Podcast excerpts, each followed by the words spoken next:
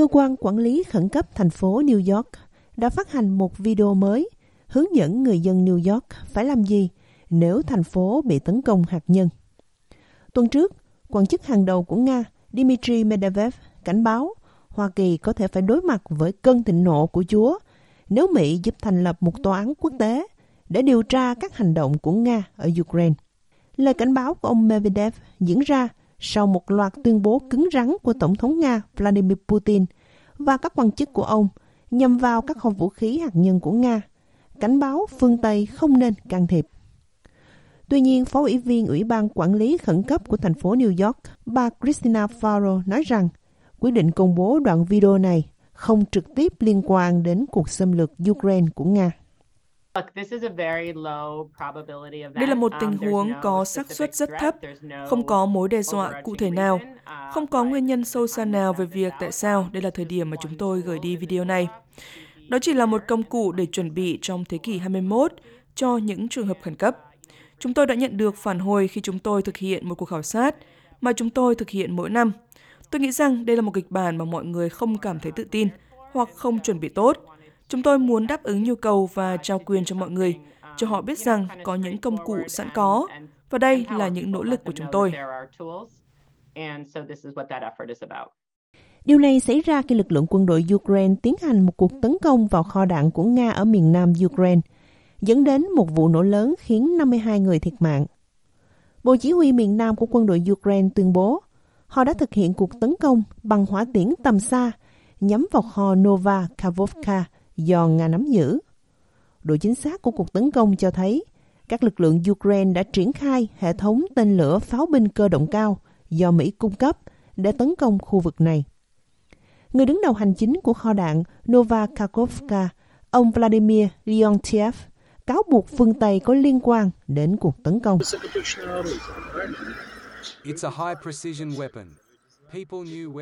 Đó là một loại vũ khí có độ chính xác cao. Ai cũng biết nơi để nhắm, ai cũng biết hậu quả sẽ như thế nào. Và những kẻ làm điều đó là tội phạm chiến tranh. Họ phải bị phán xét. Phương Tây, Mỹ không chỉ nhúng tay vào việc này, chính họ đã giao nộp vũ khí có độ chính xác cao để phá hủy thành phố của chúng tôi.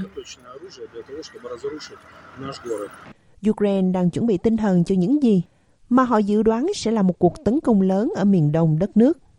Nga cho biết, nước này quyết tâm giành quyền kiểm soát toàn bộ khu vực công nghiệp Donbass. Đã có một lực lượng quân đội Nga được xây dựng đáng kể, đặc biệt là ở các khu vực Bakhmut và Silversky, cũng như xung quanh Sloviansk và Kramatorsk.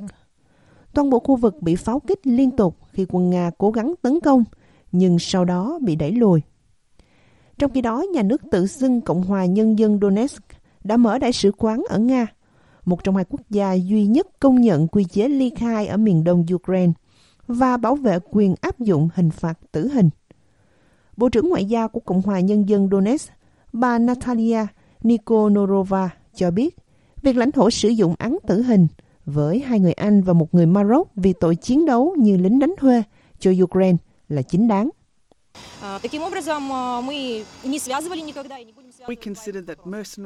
Chúng tôi cho rằng hoạt động đánh thuê thực sự là một tội ác khủng khiếp, bởi vì có những người đến một quốc gia khác để giết người chỉ vì tiền, mặc dù họ không có mục tiêu cá nhân liên quan đến cuộc xung đột.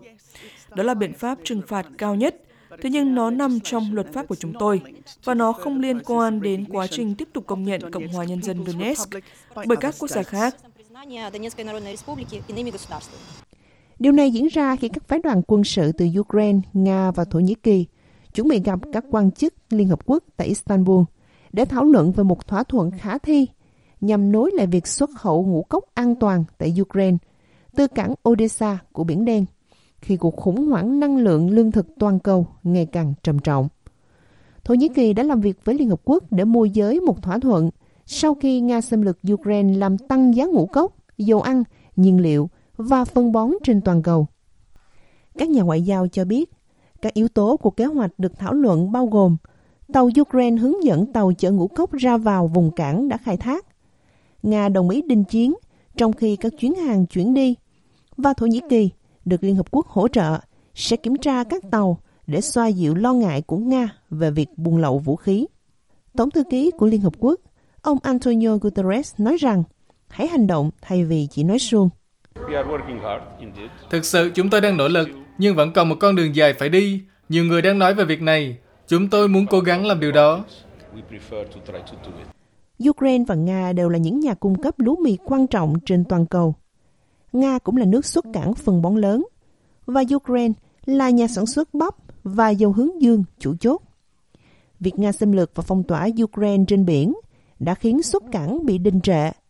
Hàng chục tàu bị mắc cạn và hơn 20 triệu tấn ngũ cốc bị mắc kẹt trong các hầm chứa ở Odessa. Điều này diễn ra khi Liên minh châu Âu chấp thuận hỗ trợ tài chính hơn nữa cho Ukraine. Bộ trưởng Bộ Tài chính Séc Zbigniew Sanjura đã đưa ra thông báo. I am delighted to inform you that we uh, have agreed Tôi vui mừng thông báo rằng chúng tôi đã đồng ý về khoản hỗ trợ tài chính vĩ mô 1 tỷ euro cho Ukraine mà Ủy ban muốn cung cấp cho Ukraine trước kỳ nghỉ hè. Which the Commission would like to provide for Ukraine before the summer break.